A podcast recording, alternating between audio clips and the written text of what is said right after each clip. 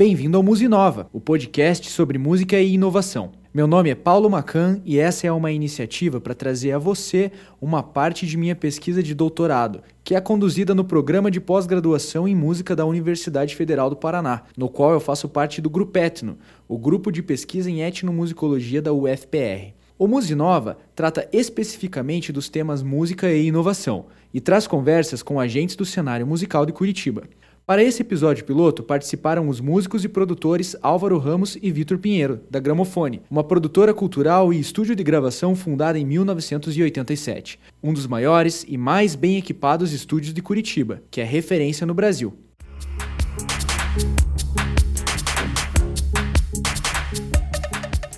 Hoje eu estou com Álvaro Ramos e o Vitor Pinheiro aqui no estúdio Gramofone. É um prazer e uma honra estar aqui de volta, porque em 2013 eu, eu estagiei aqui, né? O Álvaro me, me acolheu aqui, então para mim é uma honra hoje, fazendo doutorado, voltar aqui e entrevistar ele para esse piloto. É muito bacana isso, obrigado por me receber aqui de novo. Prazer é meu, né? Seja bem-vindo. E o Vitor foi meu colega de Universidade Federal, então também é um prazer encontrar você aqui trabalhando num estúdio profissional que é um dos maiores do Brasil, né? E diga-se, o Vitor, que também foi meu estagiário. Eu também fui estagiário, então o prazer é meu também em contribuir com a pesquisa, né?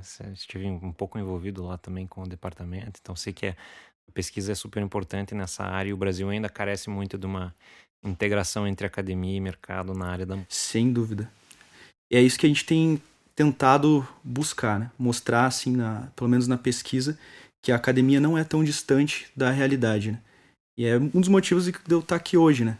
Entrevistando profissionais. E, bom, eu gostaria de entender como que é o modelo de negócio do gramofone? Como que é o perfil dos clientes? Quem que vocês atendem? Bandas, artistas? Como que funciona? A gente atende de tudo, mas tem, tem uma história, né? Tem uma mudança de perfil nos últimos tempos. Sim, na verdade a, o, o estúdio é de fundação é de 87 e foi com uma, uma intenção de trabalhar com a produção musical, vamos dizer assim, aquela doméstica ali que existia entre os sócios, né, registrando suas coisas, entre essas, teve vários registros do Ricardo Saporsky, que foi meu primeiro sócio, do grupo Ninfas, com a Mara, e outros trabalhos de outros artistas.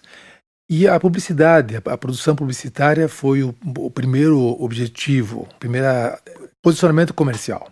Era buscando o mercado publicitário, é, criando trilhas para comerciais de televisão, de rádio, essas coisas. Isso durou durante um tempo. Acho que foi como uma, uma atividade principal durante uns 5, 6 anos. Logo em seguida, a gente já começou a, a guinar isso e ir para o lado da produção musical. E, e, pelo estúdio ser um estúdio de produtor musical, nunca foi um estúdio de playback, né? Aquele estúdio que só grava a galera e, e, e, não interfere do ponto de vista musical, né? Tipo, a gente sempre, eu sempre busquei um trabalho em que o estúdio tivesse algo além de ser um playhack.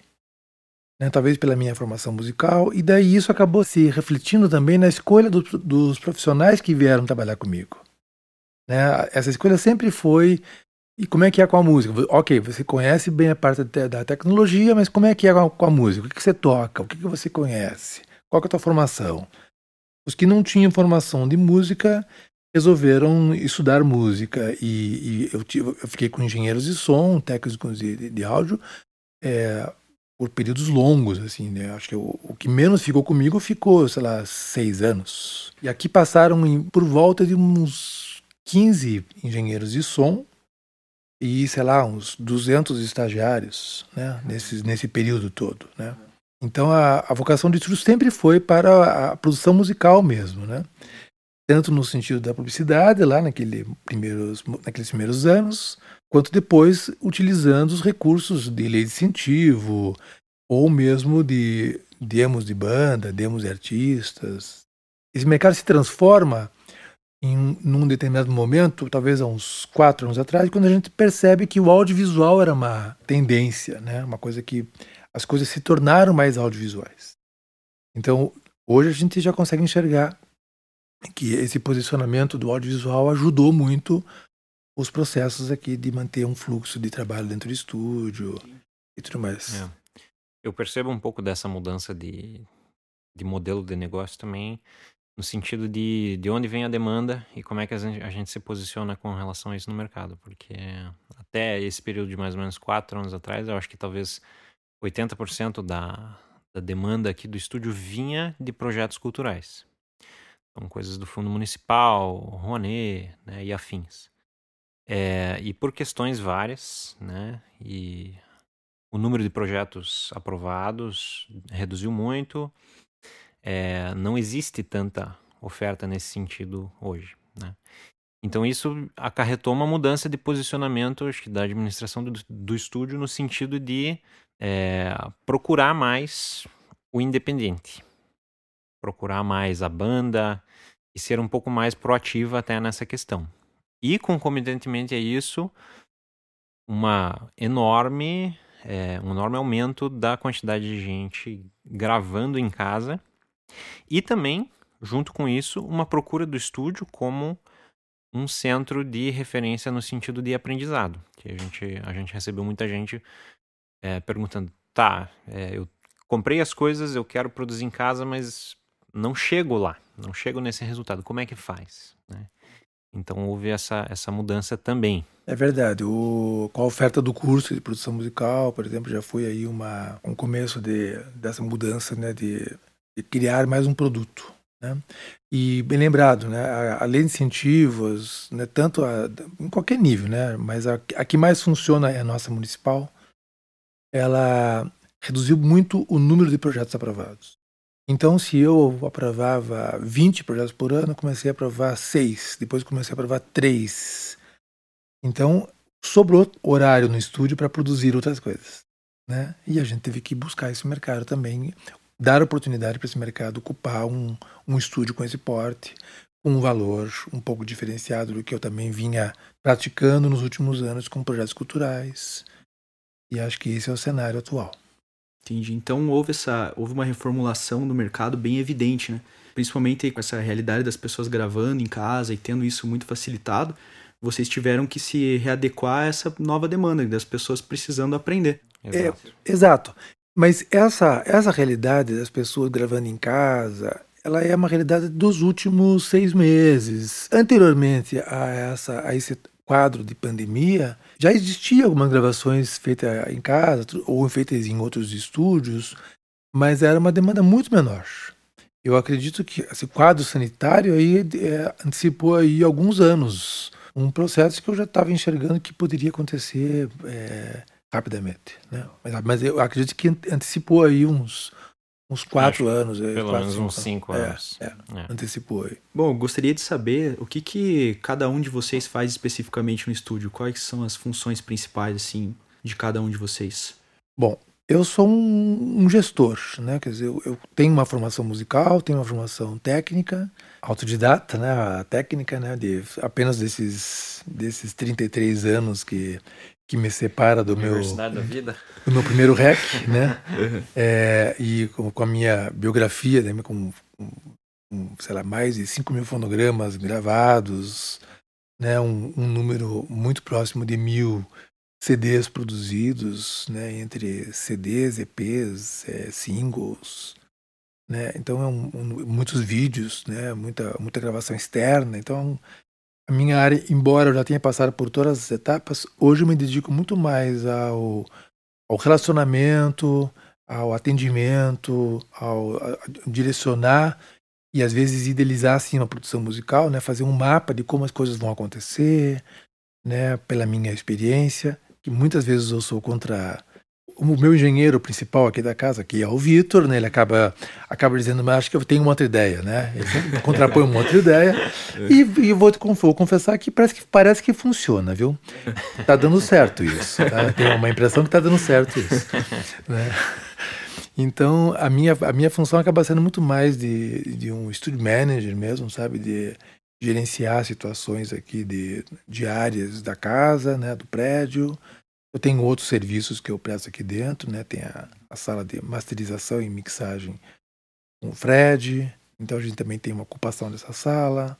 Tem a, a, uma empresa de parceira na área de produção audiovisual que eu também me envolvo. E a Toro é, Creative Audio, que trabalha, que é o nosso segmento de produção musical para a publicidade, que tem outra equipe, eu também estou envolvido, né? E estou envolvido em desfrutar também um pouco da, dessa, dessa vida louca. Legal. Bom, então a minha, as minhas funções aqui eh, foram se acumulando, né, com o tempo. Hoje são várias, mas basicamente eu cuido da parte de engenharia de som e de produção musical aqui do estúdio, das atividades de produção musical aqui. E também cuido do curso de produção musical que a gente oferta aqui no estúdio. Eu entrei como engenheiro de áudio, de captação, e com o passar do tempo tive a oportunidade de de gravar, né, de participar como engenheiro ao lado de vários produtores. Isso pouco a pouco foi me dando experiência pela observação, pelo contato com relação à produção musical, que é uma coisa que, que vai se construindo, né? Uma, eu costumo dizer que é uma caixinha de ferramentas. Cada dia que passa a gente vai colocando mais uma ferramentazinha, né? E ter o contato com todas as pessoas que passaram aqui foi muito importante nesse sentido, até que é, eu comecei a atuar mais em projetos de produção musical em si. Então, por exemplo, pegar um artista, pegar uma banda, selecionar um repertório, planejar a gravação, vir gravar, é, mixar, masterizar, finalizar o trabalho, orientar com relação à, divulgação disso. Então, a gente vai aprendendo, né? Aprendi muito, muito, muito com o Álvaro e com todos os outros parceiros. E, e o curso, o nosso curso é uma tentativa também de transmitir isso dentro dessa estrutura e eu estou engajado nessa, nessa missão, né? E, e, me transformando pra caramba ao longo desse processo. Essa história do curso é uma coisa bem é, é bom a gente sempre lembrar, né? Que é, existem vários cursos de produção musical né? na cidade, ou mesmo no Brasil, vários online, né? Mas um curso que você tem essa experiência sensorial, prática mesmo, de você ir lá e acompanhar uma microfonação e experimentar uma coisa que para mostrar que, que, que pode dar certo ou para mostrar que pode dar errado. Essa experiência, né, ela viva dentro de um estúdio de esporte, não se tem é, isso com, com, tanta facilidade. Você não encontra isso com tanto, com tanto tanta presença assim no, no mercado de oferta de, de, cursos de produção musical e, e produção de áudio. Né? O estúdio, ele além de, de, trabalhar com a parte de, de ali pré-produção, né, produção, é, pós, né, que é deixar o arquivo pronto para ser enviado para as plataformas.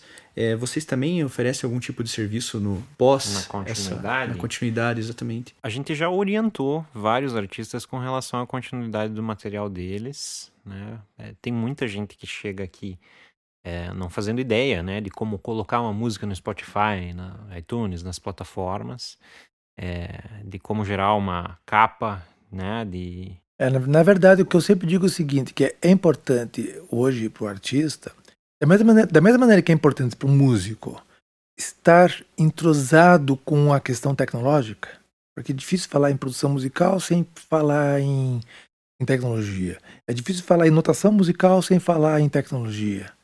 Né? Quer dizer, então vamos dizer que o, o, o músico ele, ele pode até não querer gravar, mas ele tem que conhecer o software as possibilidades. E se ele vier a conhecer, ele está na frente. Ele está um passo à frente daquele que não sabe.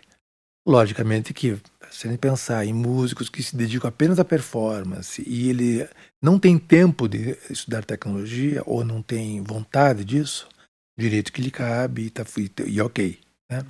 Mas eu imagino assim que nessa nova geração que está aí, de, de, músicos aí na, até 30 anos, a grande maioria já domina o uso de hardware, isso, de software, essas coisas. Então, da mesma maneira, isso, o artista que quer se posicionar como artista e não se inteirar desses conteúdos, dessas formas de expressão, dessa, dessa, dessas plataformas, dessas interfaces, ele também está um passo para trás. Então, cada artista que chega aqui, ele passa por uma sabatinada assim de informação, né? Por que, que você está fazendo essa música? Para que, que você quer isso? Para que você quer esse vídeo? Para que, que você quer fazer essa produção musical? Vamos ouvir tua música, vamos ver se é a melhor solução já é a que você está me dando quanto à forma, quanto à formação musical, quanto a. Se é a melhor música para gravar. Se né? é a né? melhor música para gravar. Ou se não tem uma outra. Se é o melhor texto, entendeu? Se é o melhor texto na tua voz, porque às vezes a pessoa é, uma, é um compositor, mas não é um intérprete. Mas quer ser. Então, se quer, você tem que estudar, tem que se colocar numa, numa aula para desenvolver essa, essa habilidade. Se não, a gente indica um intérprete, vamos discutir isso. E vamos discutir também o que, o que se quer fazer com isso. Ah, ah, eu quero distribuir. Então, distribuir, se vai ser no teu nome, você vai se cadastrar a uma entidade de arrecadação de direitos autorais que está lá cadastrado no ICAD. E por que isso? O que, que é esse ISRC? A gente explica o que significa esse documento, que é uma certidão de nascimento da, do fonograma. Para fazer uma distribuição digital, tem que se ter isso. Né? E daí, para que distribuir? Onde é que vai chegar quando distribui? Como é que rentabiliza? Então, todo esse processo, digamos, de orientação, a gente coloca para todos, independente se a, a, posição é profissional ou não, eu, eu instruo, eu coloco essa informação. Aí a pessoa vai ver o que faz com essa informação, mas eu, a gente coloca assim essa informação toda. Especificamente falando da pandemia, né, desse momento aí que a gente vive isolado, né, depois de março. Tem um período antes de março e tem o pós-março de 2020. Né? Como é, foi esse impacto dessa quarentena para as dinâmicas do estúdio? Quais novas necessidades apareceram, né? E se apareceram novas necessidades, né? Gostaria que vocês me contassem como é que foi essa essa chegada desse isolamento forçado aí para vocês? É, eu acho o seguinte, né? A gente já vinha de um talvez uma curva descendente da, de um processo de economia do país, né? Sem precisar descrever muito quais razões, parece muito óbvio, né? Mas é, já havia uma curva bastante decrescente. É, embora a gente não possa se queixar, porque nós não paramos de trabalhar em nenhum momento. Mas a gente percebeu que tinha uma queda de trabalho, sim. Com a pandemia, o primeiro impacto, na primeira semana, a partir do dia 20 né, de março, 15, 20 de março, quando foi dado os, os primeiros sinais de que tinha que haver isolamento, é, foi um choque. Né? A, gente, é, a, né? gente, a gente parou para se cuidar. A gente, né? a gente parou, né? nós, nós fechamos tudo, a, toda a equipe de, dessas empresas que trabalham comigo aqui tanto a sala do Fred, quanto aqui o estúdio, quanto a Videolock, a Toro, todo mundo foi para o home office e, e, ali ficou até final de março. Quando entrou abril, isoladamente a gente começou a ocupar os espaços. O Fred sozinho veio para mixar algum trabalho, para masterizar um outro trabalho, é, ou para organizar a, a, sua sala. Né? A Videolock, mesma coisa. A Toro não retornou mas se mantém em home office desde então. E a gramofone, e o Vitor, o Vitor começou a ocupar poucos espaços, analisando coisas que estavam em andamento. Então, nos primeiros 60 dias foi muito isso. Né? É, pouquíssima circulação de pessoas aqui dentro do prédio, né? visitas, quando aconteceram, aconteceram todos com máscara, luva, entra um entra numa sala, outro sai pela outra, como aqui uma sala eu tenho espaços separados. Isso também foi relativamente vantajoso, né? Gravar aqui qualquer coisa nesse período aconteceram gravações, sim, né? É, muitas gravações audiovisuais para editais da prefeitura, por exemplo, da Fundação Cultural, alguns trabalhos de solista. Então, algumas coisas aconteceram. Evidentemente que a gente está falando que caiu para talvez 20% do movimento de estúdio. Nossa. Né? Consequentemente, receita e tudo mais. É, eu vejo uma. Esse primeiro impacto foi que a gente se retraiu um pouco. Existiam projetos em andamento, né, que ainda estão em andamento. E na medida em que a gente pôde, a gente levou para casa. Então, por exemplo, tinha trabalhos para editar, tinha trabalhos para mixar, é, atividades que poderiam ser feitas em alguma medida de casa. Né? Então a gente deu continuidade a isso, demos continuidade a alguns processos de pré-produção. Eu fiz a pré-produção inteira de uma banda durante o mês de junho, online, via Zoom. A gente se encontrava semanalmente, discutia aspectos do EP e tal. É, e as gravações que ocorreram, a gente tentou fazer com o máximo de isolamento possível. Então, os músicos chegavam com suas máscaras, entravam na sua sala, cada um em uma, e a gente tinha um menor, menor nível de contato possível. A gente teve algumas demandas, por exemplo, de live, de pessoas que possivelmente começaram a pensar em fazer live por conta da pandemia. Então a gente realizou algumas lives aqui, algumas lives realmente live e outras lives gravadas, né, com daí com pós-produção e tal, uma coisa um pouquinho mais, é, mais uma de dessas, cuidado. Uma dessas importantes lives foi uma da Flora Purim. Flora Purim com Ayrton Moreira. Para um, uma uma revista de jazz de Nova York. Exatamente. Chamada Jazzies.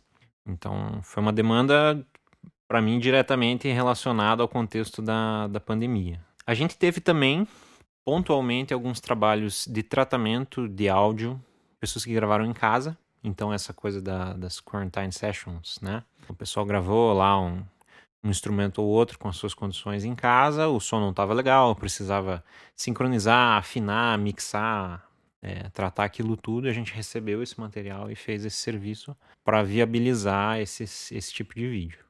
Quando aconteceu em março, o começo desse, desse contexto todo, a gente estava com uma turma presencial do curso em andamento, do curso de produção musical. A partir desse momento, a gente tornou as aulas online.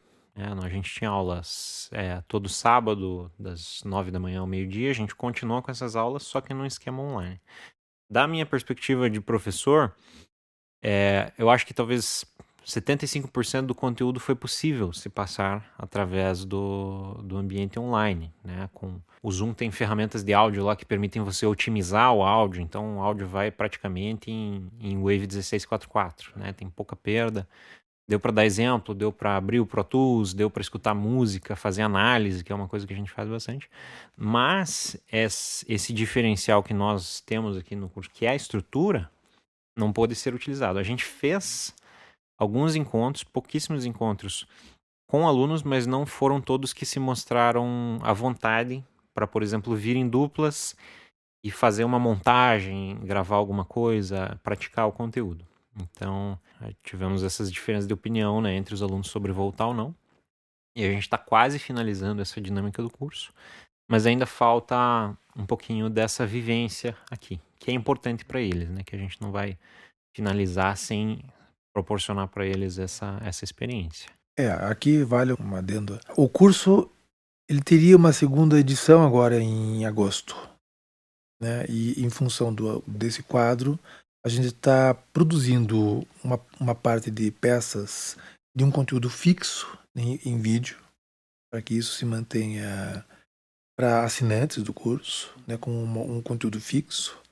E, e, o curso deve ter uma versão online para março do 2021. Então isso já foi uma já foi uma inovação já foi uma que inovação, a pandemia é, acelerou. Né? Exatamente. Né?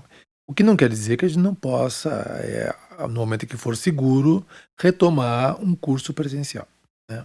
Ou manter o curso presencial para quem quiser fazer presencial, para quem não se sente, para quem acha que já passou por isso, ou porque vem sozinho e faz uma aula praticamente é, exclusiva, né, individual, que também é possível. Né? Vocês acham que está é, tá se caminhando para uma, no caso desse exemplo, né, uma coisa híbrida, assim? Uhum. Com Porque... certeza. Certamente. Com certeza. É. Esse, é, esse é o esquema que a gente tem discutido, inclusive. Até pela otimização do tempo de vocês, né? Isso. Porque daí o aluno tem o, teria o, o conteúdo EAD, no caso, Uhum. né? Ele pode acessar quantas vezes quiser lá, e daí ele aproveita o estúdio o máximo possível nas horas que. É, acho, que, acho que essa combinação, né? As, as, três coisas, né? O conteúdo fixo de um EAD, de um AD com, né, para assinantes, um, um curso online, né? Que tem, tem conteúdos que está acontecendo na aula da, na, na, hora da aula, né? E, as, e, os alunos estão no online. Então é, vão ver de certa maneira uma prática do Vitor à distância, a, representando certas ferramentas ou certas operações, né?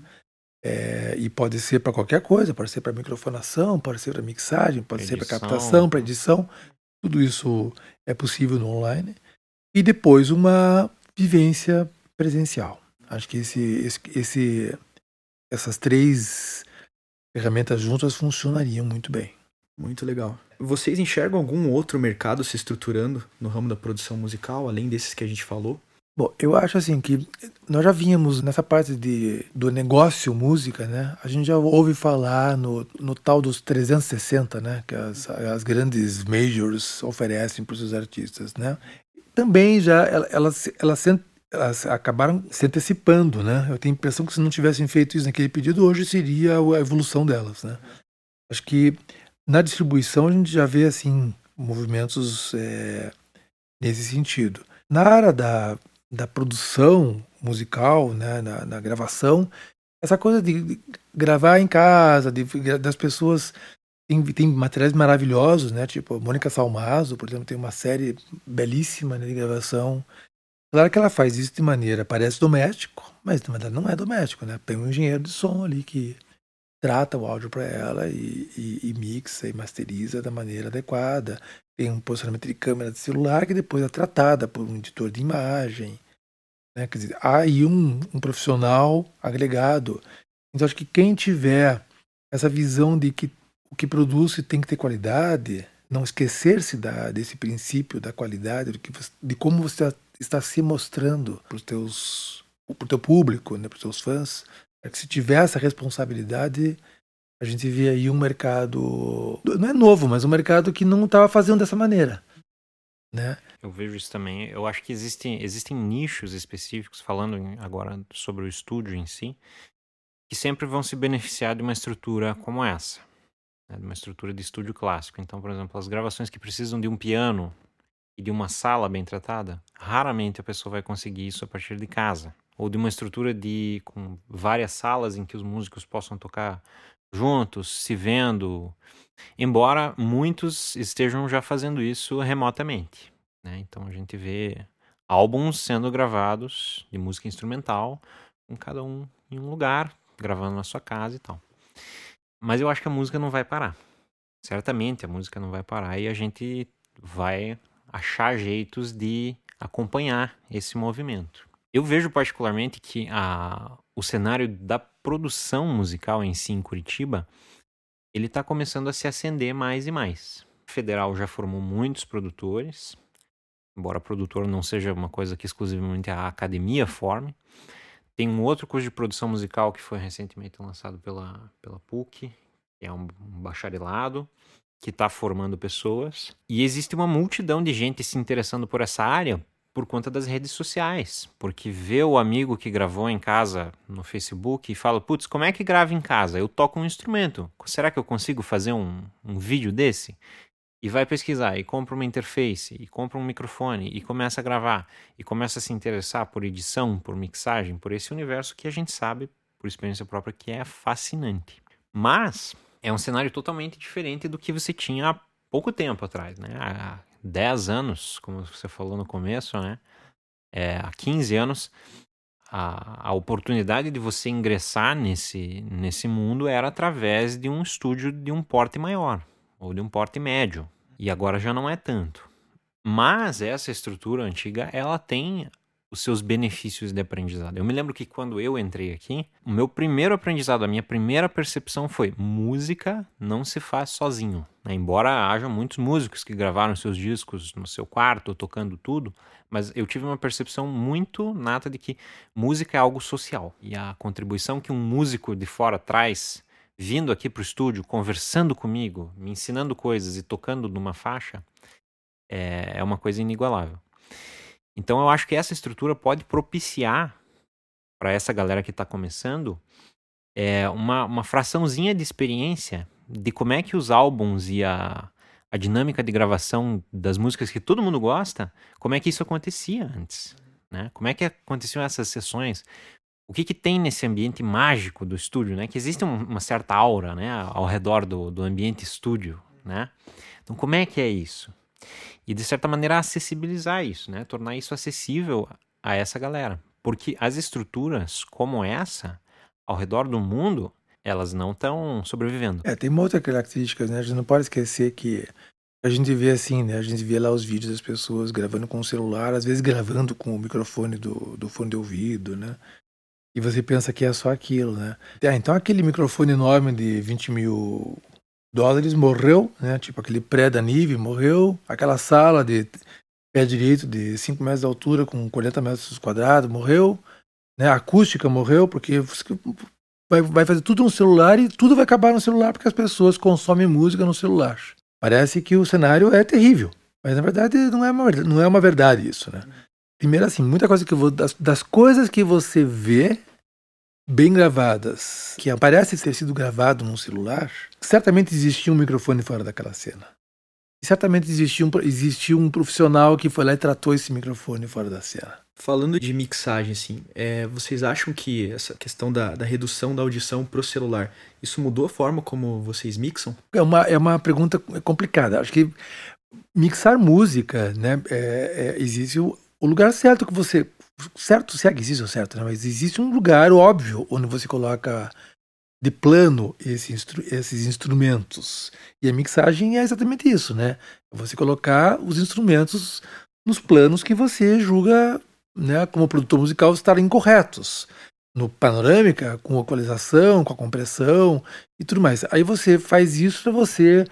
Você faz isso numa sala em que oferece um par de caixas de referência com 8, 10, 12 polegadas. Para parar num alto-falantezinho de celular que deve o quê? Deve ter um quarto de polegada. Ele como alto-falante. Mas quando você bota o fone de ouvido e o fone de ouvido tem ali uma, uma engenharia de construção você escuta aquele grave que você gravou. Então, quer dizer, é, é muito assim, ouvir no celular com fone ou sem fone.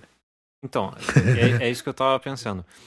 Teve um procedimento específico que eu passei a adotar um tempo atrás, pensando nesse contexto da audição. Tem, inclusive tem uma pesquisa da UBC recente que eu estava lendo sobre escuta com fone de ouvido e é tipo absurdo assim a, o número, é tipo 98%, alguma coisa perto disso, de pessoas escutando com fone de ouvido. E o fone de ouvido ele te proporciona uma, uma coisa que tem sido propagada por aí como tal do áudio 8D, que na realidade é um processamento binaural, que utiliza como se fosse de uma ilusão auditiva, assim como o filme 3D, né? Que você tem uma, uma imagem no olho direito, outra no olho esquerdo, o cérebro cruza essas duas informações e cria uma ilusão de profundidade.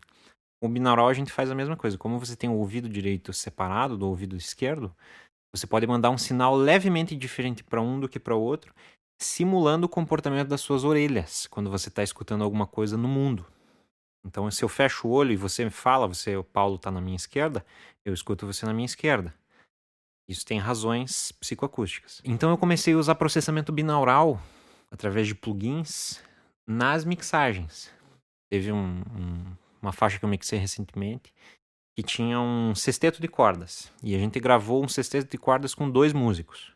Um, viol, um violinista e um cello dobrando as linhas. Eles gravaram na mesma sala, na mesma posição, né? mas só que separadamente.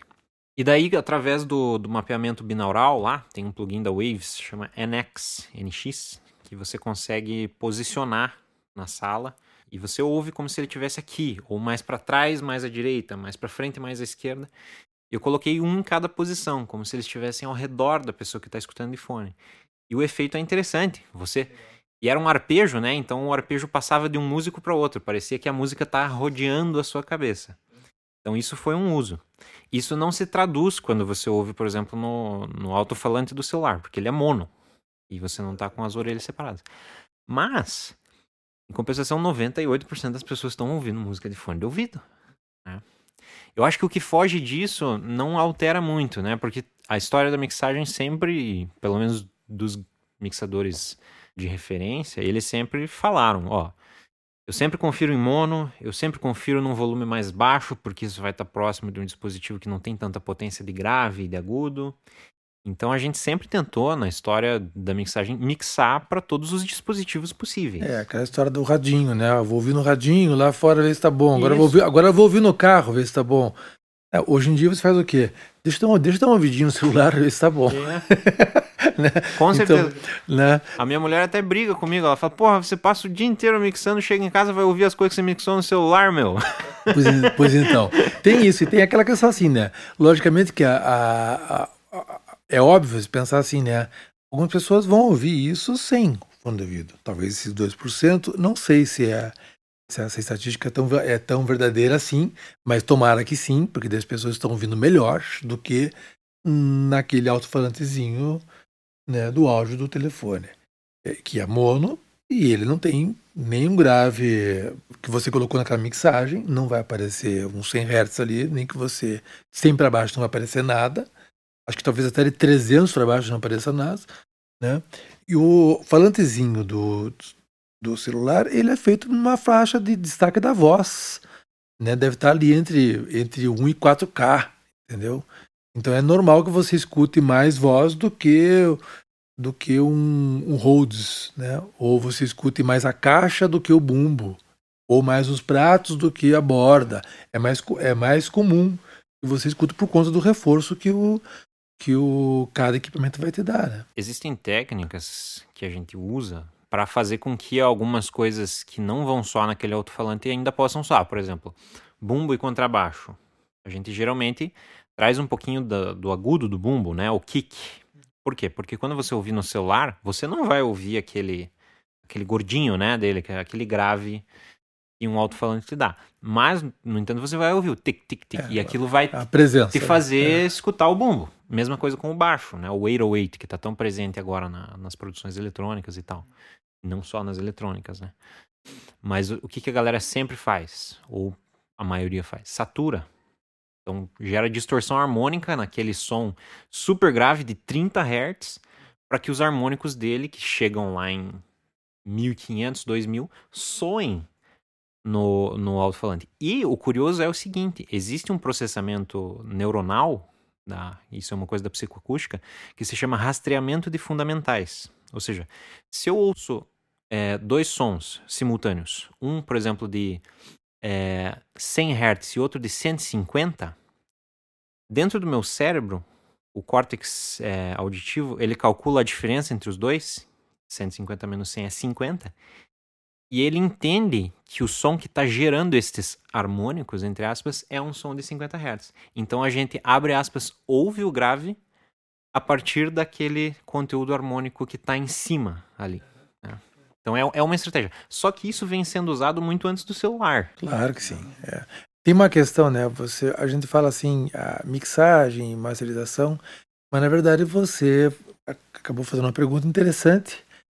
Sim, deveria ser uma mixagem para distribuição digital, que deveria ser outra mixagem para o, um CD físico e deveria ser uma mixagem sim para, a, para o vinil, por ah. exemplo. Ah. Assim yeah. como a yeah, masterização. Yeah, yeah. Então, assim, esses três processos que eu falei da mixagem já acontecem na masterização. Mas eu tenho certeza que se você voltasse na, na raiz da, da mixagem, você já poderia tendencionar uma mixagem para determinada mídia. Entendeu? Eu vejo um movimento inverso, é curioso, né? A gente sempre falou do Loudness War, né? da guerra de volumes. E se você pega os fonogramas lá da década de 70, 80, você vai ver que eles tinham muito mais margem dinâmica, né? Eles respira as músicas respiravam mais, não eram tão comprimidas. Chega nos anos 2000 ali, você tem o pastelão, né? Aquela música que é um, bloco, tudo comprimido, tudo no 0 dBFS. E o que a, as mídias, é, que, que, o streaming, né, as mídias de distribuição online de música fizeram, é colocar a tal da normalização. O que, que é isso? É um recurso para que você, quando você está ouvindo lá no modo shuffle, de uma música para outra não tem uma diferença de, absurda de volume. Né? Que às vezes te assusta. Passa de um, de um RB, de um jazz leve, para um rock. E daí, de repente, tem aquele blast, né? aquele salto de volume. Isso não acontece porque você tem a normalização. Então, na mixagem e na masterização, principalmente na masterização, a gente começou a masterizar pensando na normalização, ou seja, pensando em como deixar mais margem dinâmica para que o Spotify, para que o iTunes, para que essas plataformas não achatem, não diminuam o volume. Então essa essa guerra de volumes ela tá pouco a pouco indo no sentido contrário, ganhando um pouco mais de dinâmica, o que gera na mixagem um pouco mais de profundidade. É, e as coisas não ficam tão na é, cara. E como todos esses veículos têm um compressor na saída, para garantir, de certa maneira, que aquela diferença de volume não fosse tão grande, se chegar uma coisa com volume muito maior lá e esse compressor agir. É, na verdade é curioso, eu estava lendo sobre isso. Só o Spotify é que usa um limiter. As outras plataformas, elas têm um simples botão de volume. Elas reduzem o volume geral. O Spotify, às vezes, ele pode é, realmente distorcer o seu áudio porque ele usa um limiter. É bem verdade que a, a maioria desses veículos, inclusive o Spotify, através das distribuidoras, costumam recusar o arquivo que não está no protocolo correto, né? como uma garantia de que de que não, não, não vão é, distribuir algo que não está dentro do, dos padrões esperados. Né? Então, de certa forma, a, as próprias tecnologias, né, as plataformas de, de streaming também condicionaram as práticas de estúdio. Sim, né? Teve certeza. essa via de mão dupla. Com certeza. Muitas vezes eu, quando estou mixando, eu já penso nessa questão da, da macrodinâmica na música e como isso vai afetar o processo de masterização e como isso vai afetar a maneira como a música vai ser subida. Hoje em dia tem ferramentas, né? Uma das que eu uso bastante é o Loudness Penalty. Você sobe a música lá e ele te diz, ó, tal plataforma vai baixar tantos dBs, tal outra plataforma vai deixar baixar outros, né? Então, é, na verdade é muito interessante esse processo é, de regulação, né? De, de desses desses parâmetros é, para não acontecer aquilo que todo mundo vivencia, né? É que é uma coisa que é bem comum você está no canal da num canal de vídeo de cabo e você acabou de assistir o teu filme, estava confortável o som, de repente vem um comercial de não sei o que com um volume estratosférico, né? Tipo assim, 10 vezes maior, né? Tipo, e você leva aquele susto. Dizer, o que a gente está falando é exatamente isso, para quem não, não, não, pescou aí, é esse, essa diferença de volumes para que fique dentro de, uma, de um padrão, né? e os veículos já dizendo qual é o padrão que, que deve ter e os profissionais trabalham com isso, entregando nesse padrão, vai chegar uma hora em que a gente vai ter só o padrão no ar. Entendeu? Ainda tem muita coisa que já foi distribuída anteriormente, tem muita coisa que já teve, que já está lá no YouTube, não vai tirar, o YouTube não vai, não vai devolver para a pessoa, porque a pessoa não tem como refazer a, a master.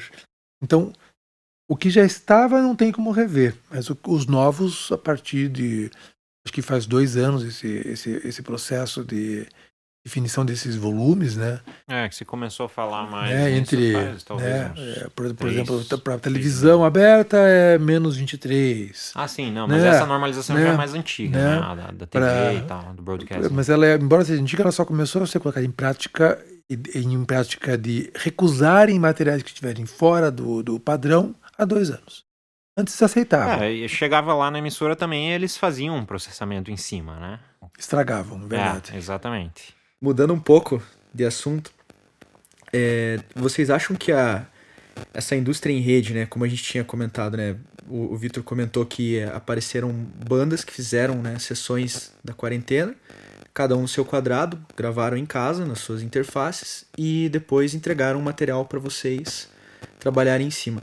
É, quão comum está essa prática de, de trabalho remoto? Assim, vocês utilizam, além do, do pessoal da Toro que você comentou, né, que está trabalhando em home office, é, como que está essa dinâmica assim do, do estúdio? Tem mais gente fazendo? Quais partes estão sendo feitas remotamente? Teve um projeto que a gente recebeu daquela escola que a gente fez. Era uma coisa bem rudimentar, assim, porque era um projeto feito por amadores. Escolar, é, feito né? por amadores. É. Tem um projeto em que que já estava em andamento em março. O percussionista não se sente à vontade para vir e a gente começou a gravar percussões remotamente. Né? Então ele tem um sisteminha lá, tem um microfone simples. É, eu dei direcionamentos através do WhatsApp, mandei a, a base, ele gravou lá e me mandou as stem tracks, né, as faixas separadinhas. Não é o mesmo som que a gente tiraria aqui, por uma série de fatores, pela sala, pelo microfone, pela perspectiva que ele adiciona ao trabalho, né? Geralmente está acostumado a captar uma coisa mais close e tal. Então, nesse trabalho a gente teve um pouquinho mais de aceitação, necessidade de adaptação é, aceitação. aceitação né, do é. ruído, é. aceitação daquela deficiência como uma característica daquele som e é isso. No entanto, assim, talvez seja a opinião de, de, de gente velha, né? Mas eu acho que se a música é boa, se a performance é boa, é um mínimo de gente que vai que vai notar som. Ó, diga-se de passagem aqui, o gente velha ali tem 22 anos. é, então, assim, como eu sou muito jovem, eu vou dizer o seguinte, que, que eu acho assim que é, acho que essa, essa batalha, não, não é batalha, mas acho que esse jogo tá ganho pro a distância. Da mesma maneira, da mesma maneira que o EAD vai vencer a batalha do ensino, entendeu? Talvez não em algumas disciplinas, talvez não em alguma faixa etária. Não dá para falar em educação de, de letramento ou de, né, de formação de caráter, de socialização de crianças, né, uma, numa, numa, num período de 0 a 10 anos, talvez. Mas talvez já aos 11, 12 anos já possa ter um conteúdo um conteúdo é, de ED. Acho que várias universidades começaram a, a, a, mudar o seu a mudança de perfil, né, de como que leva o seu conteúdo de ensino. Tem disciplinas que isso é viável, as disciplinas que não são viáveis vai ter que ser presencial. Então acho que a história do EAD e daí coloca aí o áudio como essa, essa coisa de você gravar, cada um grava um lugar e manda. Você, aquilo vai dar em outra coisa, na verdade. Quando você tem uma interferência de um bom músico, um produtor musical num espaço pensado para a produção musical, como um estúdio, você tem um resultado. Quando você não tem isso, você tem que ter outra coisa no lugar disso. É, dizer, isso, isso me lembra uma coisa que eu, que eu pensei em falar e acabei perdendo. Eu acho que a gente às vezes pensa muito no resultado e não pensa no processo. Né? Então o pessoal pergunta: eu consigo o mesmo resultado gravando em casa do que eu consigo no estúdio? Às vezes você consegue às vezes consegue um resultado muito, muito similar. Hoje a tecnologia, o, o software, os plugins, né, a emulação de hardware tá super, super, super avançado. Só que resultado não é tudo. Né? O processo conta muito. Né? Tem muitos fonogramas que às vezes a gente começou a produzir aqui no estúdio que a gente imaginava que a gente ia chegar num resultado e por conta do processo, por conta simpatia do músico chegou, que chegou ou da antipatia ou da velocidade dele, da, de que ele precisava e eu lhe pergunto, Vitor, produção musical é? Processo. Ah, ah, essa é uma máxima que eu tinha, hein? Eu tenho, na verdade. Não, mas eu, o processo de produção musical é, influencia muito no resultado. E eu acho que a gente está mudando os processos e o resultado certamente vai sofrer uma mudança que talvez a gente não esteja vendo tão claramente agora, já estamos, mas que possivelmente daqui a 10 anos a gente vai enxergar com muito mais clareza, né?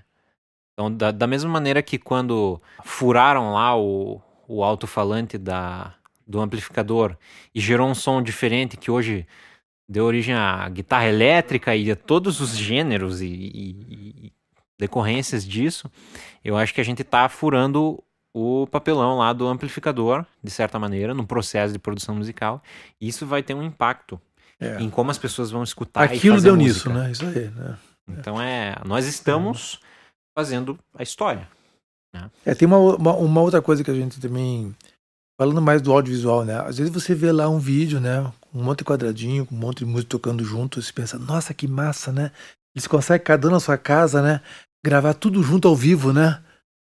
Não. Não conseguem, tá? Isso ainda não, isso ainda não, isso ainda não está acontecendo, né? Mas parece que é, né? Agora parece que é por quê? Porque tudo partiu de uma, de uma, uma célula boa ali, né? Tipo, uma guia boa que ou estava no metrônomo ou estava muito bem tocada que favoreceu a performance do Batera. Aí o Batera mandou para o baixista aquela guia, né? Bem montada com a bateria dele e o baixista colocou o baixo ou na swingueira ali porque tinha uma matriz boa. Né? Aí vai pro guitarrista, vai o guitarrista, pá, tem a parte dele, faz boa também. Você vai somando a performance de cada um mesmo à distância, mas se eles com certeza se trocam, conversam sobre partes musicais, sobre o que levada que vai acontecer, toda aquela, aquela, aquela rotina que se tem dentro do estúdio, né, de produção musical, quando você tem ali um, um diretor de gravação, ou às vezes mesmo um palpiteiro, né? É, que diz, e se fizesse assim, né? Um cara que chega na sessão do nada e dá um palpite, conhece essa história, tipo, Álvaro? Tipo eu, assim, entendeu? tipo eu, assim. Já né? ouviu essa história, Álvaro? Né? tipo eu, assim. Né? Que chega de gaiato e quer sentar na janelinha, né? né? Mas, e eu faço bastante isso, mas acaba dando certo, muitas vezes dá certo. Ah, né? Consegui, já, já, já salvei muita gravação por conta disso. né? Então, assim, é, parece que a gravação é toda junto, mas não é, na verdade ainda não é. Acho que isso é uma evolução que deve acontecer nos próximos anos, sim. Algo que não tenha tanta, que não dê latência, que tenha um recurso de edição multicanal e que seja cada um no seu, no seu hardware em casa. A gente já fez isso à distância, em tempo real, para um canal. Né? Tipo, gravar uma voz que estava sendo gravada ao mesmo tempo aqui e lá.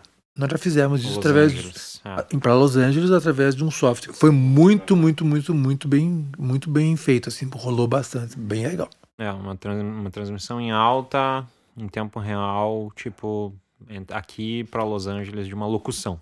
governo dos Estados Unidos estava fazendo uma locução com uma. Evidentemente, evidentemente devia ter um delay. Nós não sabíamos quanto tempo demorar para chegar lá, mas o resultado de, parecia ser imediato pelas respostas que a gente tinha, né? O que eu fico muito feliz com esse negócio de como a indústria está se movimentando é que eu vejo muita colaboração. Colaboração está crescendo muito. Então esse processo que eu estava falando, né, de a gente estar tá em estúdio com todo mundo gravando e colaborando, ele não acabou né? Não, tô dizendo que isso morreu, mas isso está sendo mediado pela tecnologia, né? E aí a gente vai ver no que, que isso vai dar, né? Hoje em dia a nossa vida é toda mediada pela tecnologia, então a gente vai saber as consequências disso mais para frente. Eu acho que essa geração que está começando agora, ela já vai vivenciar menos essa, essa questão presencial, no que se refere a essa, esse serviço que a gente presta aqui, dessa maneira clássica. Só que eu acho que esse serviço que a gente presta aqui, acho que ele ainda tem muito, muito a oferecer. Não só para outras gerações que não se adaptam a essa forma, mas pensando que tudo que é gravado tem que ser mixado, tem que ser masterizado, tem que ser, tem que ser, é, tem que ter essa contribuição né, digamos, de profissional, né, de profissionais. E pensando que o fim não é só aquela gravação, ali é só o começo né, de um processo que é ainda muito maior que isso, que é uma carreira, que é um, um trabalho a ser desenvolvido ali. E a gente ainda tem muito para oferecer nesse sentido também de, de, orientação de como as coisas acontecem no grande mercado. Gente, muito obrigado. Muito obrigado, foi muito legal mesmo é, a gente entrou nos papos que eu não esperava e que foram super produtivos, assim. Legal. É, para mim, né, novamente, foi um prazer né, estar aqui com vocês e obrigado pela, por Nossa. ceder o tempo e o conhecimento de vocês. Ok, espero que a gente tenha contribuído, né? E tamo, tamo aí. A gente tem que agradecer pela tua opção também, pelo teu convite, foi super legal. E quem precisar de gravação, mixagem, gravou em casa, quer mixar, trabalho top, né? Ou gravou em casa, ficou ruim, quer aprender como fazer. Né? Ou quer só masterizar, www.gramofone.com.br.